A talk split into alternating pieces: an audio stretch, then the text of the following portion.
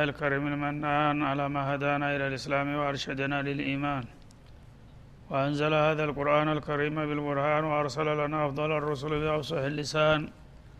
وله الحمد والشكر على هذه النعم العظيمة والآلاء الجسيمة. والصلاة والسلام على خير خلق الله وخاتم رسول الله.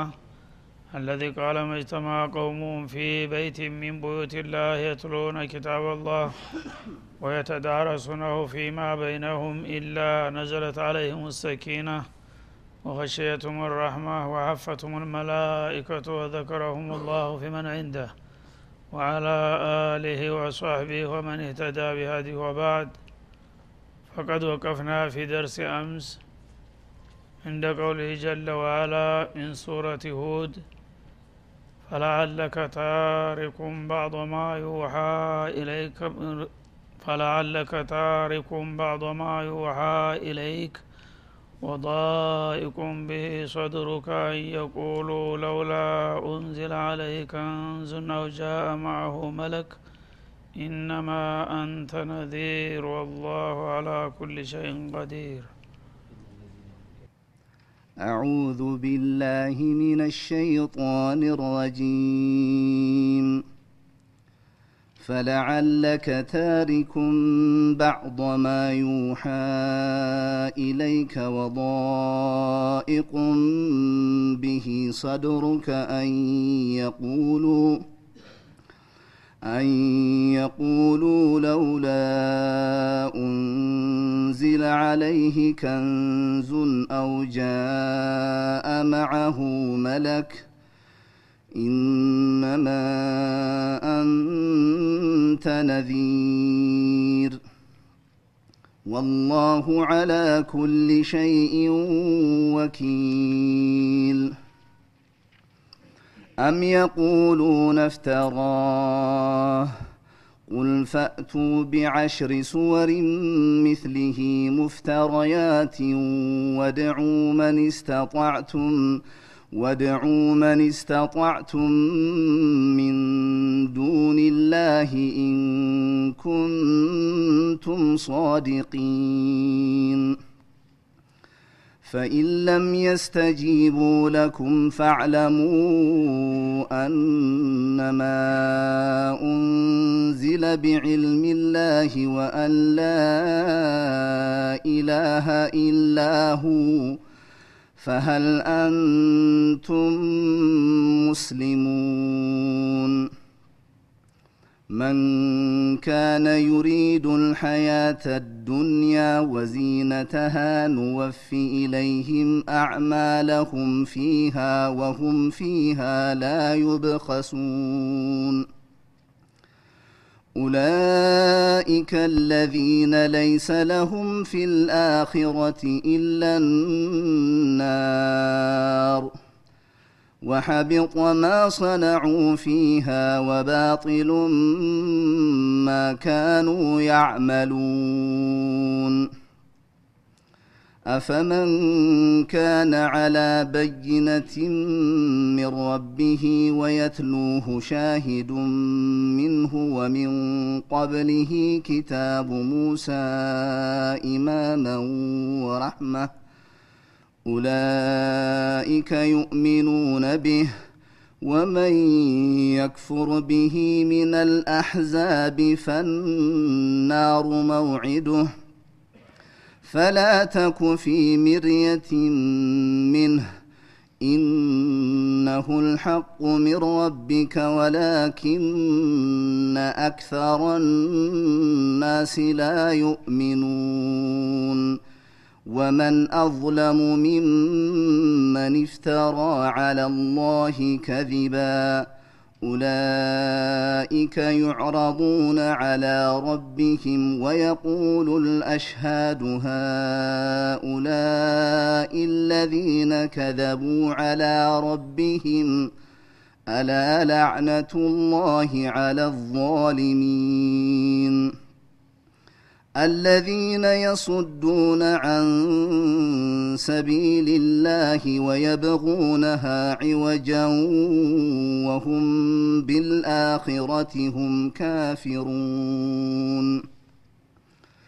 أولئك لم يكونوا معجزين في الأرض وما كان لهم من دون الله من أولياء. يضاعف لهم العذاب. ما كانوا يستطيعون السمع وما كانوا يبصرون. أولئك الذين خسروا أنفسهم وضل عنهم ما كانوا يفترون. لا جرم أنهم في الآخرة هم الأخسرون.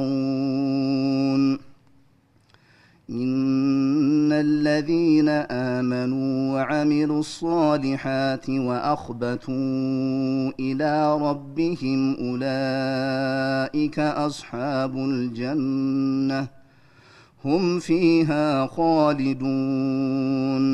مثل الفريقين كالأعمى والأصم والبصير والسميع. هل يستويان مثلا؟ أفلا تذكرون. أعوذ بالله السميع العليم من الشيطان الرجيم.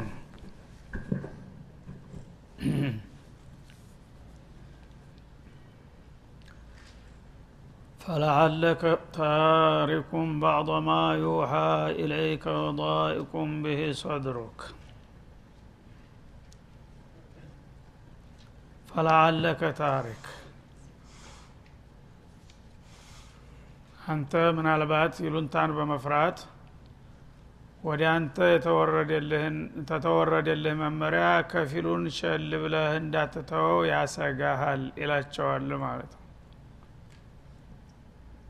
ነቢዩ አለህ ሰላቱ ወሰላም ዋሂ በሚወርድላቸው ጊዜ የመጣውን ነገር ሳይጨምሩ ሳይቀንሱ እንዳለ በሊግ ማ ኡንዚለ ኢለይከ ሚን ረቢከ ባለው መሰረት ማንንም ሳይፈሩና ሳያፍሩ ማቅረብ ነበረባቸው። ግን ሰው ምንም ቢሆን ሰው ነውና ከጥላት በኩል ጫና በጨመረ ቁጥር ይቸገራል ታቅም በላይ ይሆንበታል ማለት ነው። እሳቸው የአላህን መልእክት መቀነስና መቁረስ አይፈልጉም። ግን በጥላት በኩል የሚወራው ውዥንብርና አሉቧልታ ብዙ ያስጨንቃቸው ነበረና በዛ ነገር እንዳይበረከኩ እንዳይንበረከኩና እንዳይረቱ ያስጠነቅቃቸዋል። አንተ ጥላቶችህ የተለያዩ አሉባልታዎችን ስለሚሰነዝሩብህና ስለሚተቹህ ስምህን ስለሚያጠፉና ስለሚያዋክቡህ በእነሱ ተጽዕኖ ተሸንፈህ እኔ ካወረድኩልህ መመሪያ የተወሰነውን እንዳትተወው ያሰጋል። ጠንቀቅ በል አላቸው ማለት ነው። እና እንግዲህ እሳቸው ይህን ሊተው እንደማይችሉ እየታወቀ ሰው ናቸውና እንዳይሳሳቱ ነው አላህ። አስጠቂም ከማ ኡሚርተ እንደሚለው እዚሁ ሱራ ላይ ወደ ኋላ ሰው የሰው ብርቱ የለውም። ጥላት በተረባረበበት ቁጥር ለሽንፈት ሊጋለጥ ያሰገዋል ማለት ነው። ስለዚህ አንተ እነሱ በሚያደርሱበት ተጽዕኖ እንዳትለዝብ እኔ ካወረድኩልህ መመሪያ አንድ ቅንጣት እንኳን ይቺ ነገር በጣም የጠጣርናትና የበለጠ ችግር ታመጣብኛለይ ብለህ እንዳትተዋት ተጠንቀቅ ይላቸዋል እና እንኳን ሁሉን አንድ የተወሰነ ነገር አላህ አድርስ ያለህን ነገር አንዲት ቃል ወይም አንዲት አያት ብታጓድል በሙሉ እንዳልጀመርከው ነው የሚቆጠረው። በሊግ ማ ኡንዚለ ኢለይከ ፈኢን ለም ተፍአል ፈማ በለግተ ሪሳለተህ። የተወረደልህም ሙሉ በሙሉ መቶ በመቶ ማድረስ አለብህ። ከዛ አንድ የተወሰነች ነገር እንኳ ብታጎድል ሰዎች ምን ይሉኛል ብለህ ያነ ጭራሽ እንዳልጀመርከው ይቆጠራል እንዳለው አይነት ነው ማለት ነው። ስለዚህ የአላህን አማና መሸከም ምን ያህል ፈታኝ መሆኑን ያሳያል። በእነሱ ደረጃ እንኳን ጥላት እንግዲህ የተለያዩ አሉባልታዎችን ሳሒር ካህን ሻዒር ከዛብ እያሉ ያብጠለጥሏቸዋል። ከዛም አልፈው ባለ በሌለ ጉልበታቸው እሳቸውንም ተከታዮችንም ለማጥፋት ሁልጊዜ ያደቧቸዋል ማለት ነው። ያነ ሰው ሰው ነውና እንግዲህ ታቅሜ በላይ ነው ምን ላድርግ ብለው አንዲት እንኳን ቃል መቀነስ እንደማይችሉ የመጣውን በሙሉ ከሰማይ የወጣ መሬት አይከብደውም እንደሚባለው ማድረስ እንዳለባቸው። በእነሱ ተጽዕኖ ግን የተወሰነች ነገር እንኳ ብታጎድል ወየውልህ ሲል ያስጠነቅቃል ማለት ነው ወዳይቁም ብሂ ሶድሩክ። በዚህ በተወረደውና እንደገና ከጥላት በኩል በሚሰነዘረው ጥቃት ልብህ እንደሚጨነቅ ይገባናል እናቃለን አላ ምን ላድርግ? ጌታ ይህን ነገር አድርስ ይለኛል። ካደረስኩ ደግሞ ከሰዎቹ በኩል እንዲህ እንዲህ አይነት ጉዳት ሊመጣብኝ ነው ብሎ አጣብቂኝ ውስጥ እንደገባ ልብህ እንደምትጨነቅ አቃለሁኝ ቢሆንም ተወጣው አንየቁሉ ጥላቶችህ እንዳይሉ ትጨነቃለህ። ለውላ ኡንዚላ አለህ ከንዙን።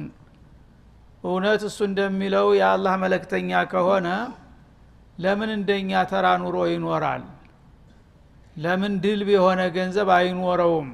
እያሉ እንደሚያሙህ ታቃለህና በዛ ተጽዕኖ ስር መውደቅ የለብህም። ማ ሊሃذ ረሱል የእኩሉ ጣዓመ ወየምሺ ፊ ልአስዋቅ ለውላ ኡንዚለ አለህ ከንዙን አው የኩነ ለሁ አው የኩነ ማዓሁ መለኩን የሚለው ሱረቱ ልፉርቃን ላይ ይሄ ጋራ ተዛምዶ አለው ማለት ነው።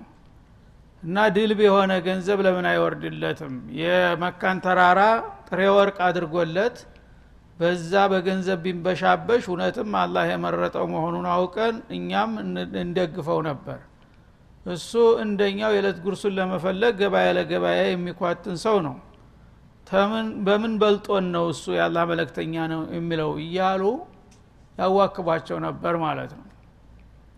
ወይም ደግሞ መላይካ አውጃአ ማአሁ መለኩን እሱ የአላህ ነብይ ነኝ ብሎ ሲሰብክ መላይካው በገሃድ መጥቶ ከጎኑ ቁሞ እንደ ካድሪ አሁን እሳቸው ያሉት እኮ ትክክል ነው ብሎ ድጋፍ ለምን አይሰጠውም እኔ ይኸው ከሰማይ ተልቄ የመጣሁኝ ነኝ ከጌታ ይሄ ሰውዬ የሚላችሁ ነገር እውነት ነው ብሎ መላይካው በገሃድ ቢመሰክርለት ያም አንድ ማረጋገጫ ይሆን ነበር።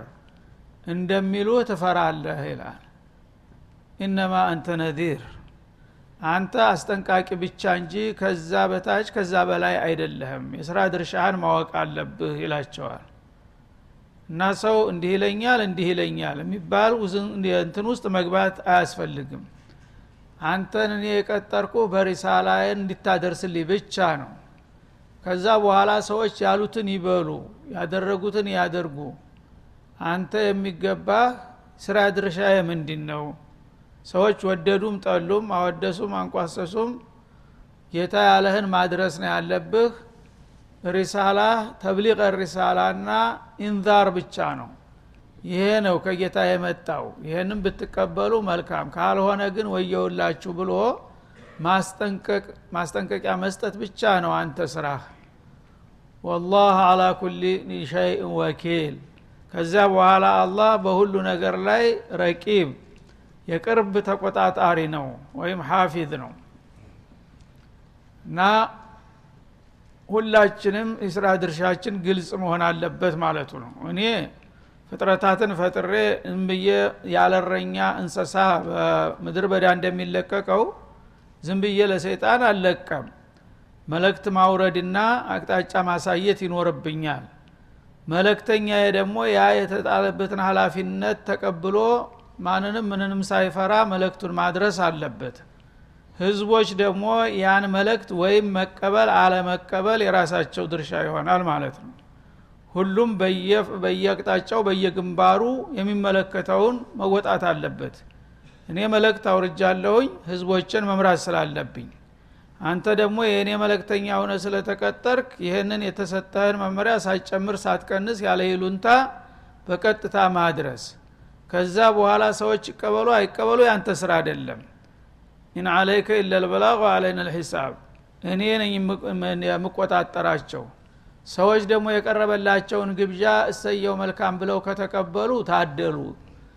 ካልሆነ አሻፈረኝ የሚሉ ከሆነ ደግሞ እኔ ነኝ ዳኝነቱን የምሰጠው እንጂ አንተ ምን አስጨነቅህ? ለመቀበል ላለመቀበላቸው ሰዎችን ያለ ውል በግድ ማሳመን አለብህ ብልህ ኑሮ ትጨነቅ ነበር። አላልኩም። መልእክትን አድርስ አስጠንቅቅ። አለቀ። ከዛ በኋላ እኔና እነሱ ነተፋሃም ማለቱ ነው። እና አንተ አስጠንቃቂ ብቻ ነህ። ካዛም በላይ ታስጠንቃቂም በላይ በግድ አስገድደህ ለስተ አለህም ቢሙሰይጥር እንደሚለው የጉልበት ሹም አይደለህም። በጦንቻ ሰዎችን እጃቸውን ጠምዝዘህ አሳምናቸው አላልኩህም። ወይም ደግሞ ሳትነግራቸው ቁም ነገሩን አድበስብሰህ ብዬም አልፈቅድልህም። መለክትህን አድርስ። ተደረሰ በኋላ እኔ ውርድ ተራሴ መለክቱን አድርሸላችኋለሁ አስጠንቃቂ ብቻ ነኝ ብለህ ዘወር ትላለህ። ከዛ በኋላ እኔ ደግሞ ምልሱን እሰጣቸዋለሁ። ወላህ አላ ኩል ሸይን ሐፊዝ ማለት ረቂብ ወይም ወኪል ወኪል ማለት ሐፊዝ ወይም ረቂብ በሚል ይተረጎማል። አላህ በሁሉ ነገር ላይ የቅርብ ታዛቢ ተቆጣጣሪ ነው። ማን ምን እንደሰራ ማን ምን እንዳሰበ ማን ምን እንዳለ አውቃለሁኝ እያንዳንዱ ተገቢ ውጤቱን እኔ ነኝ የምሰጠው ይላል ማለት ስለዚህ እንግዲህ በመካ ከተማ ነቢዩ አለህ ሰላቱ ወሰላም ሪሳላቸውን ይዘው ሲነሱ ጥላቶቻቸው በጣም የከፉና የከረሩ ስለነበሩ የተለያዩ አሉቧልታ እየሰነዘሩ ያንከለክሏቸው ያዋክቧቸው ነበር። እና አማ ወጀደ ኢላ የቲማ አብድልሙጠሊብ አብዱልሙጠሊብ የተሻለ ሰው ጠፋ እንደ ባገር ይሄ ልክ ሌላ ማነወሪያ ሲያጡ የቲም ሁነው ማደጋቸውን ራሱ እንደ ነውር አደረጉት ማለት ነው። ምክንያቱም በጃሂልያ አስተሳሰብ እናት አባት የሞተበት ልጅ እግረ ደረቅ መናጢ ነው የሚባለው ገፊ ይባላል አይደል? እንደዛ ሊሉ ነው። ይሄ እናት አባት እንኳ ፍቅር አግኝቶ ያላደገ ገፊ ማራሪ ደግሞ እሱ ሰው ሁኖ ከእኛ መካከል ለዚህ ደረጃ ይበቃል? ይሏቸው ነበረ ማለት ነው ከዛ በኋላ ደግሞ አባታቸው ብዙ ሀብት ቶላቸው አልሄደም። ያ ኑሯቸው በጣም ከበዳቸው ማለት ነው። አጎታቸው ቢረዳቸውም። ስለዚህ እለት ተዕለት ያ ወደ ገበያ እየሄዱ የዕለት ጉርሳቸውን ለመፈለግ ይሯሯጡ ነበረ። ስለዚህ የአላህ መለክተኛ የሆነ ሰው አላህ ስብሓነ ወተላ ሁሉ ነገር በእጁ ሁሉ ነገር በደጁ ነው። ቢፈልግ ይህን የመካ ተራራን ወርቅ ሊያረግለት ይችል ነበር የእኔ መለክተኛ አንተ የዕለት ጉርስ ፍለገ መንከልከል የለብህም ብሎ ይህን ተራራ ለምን ወርቅ አያረግለትም ይህን ያረግለት ኑሮ እውነትም ነቢይ መሆኑን እናምን ነበረ ይሉሃል ማለት ነው። ላለመቀበል ማለት ነው።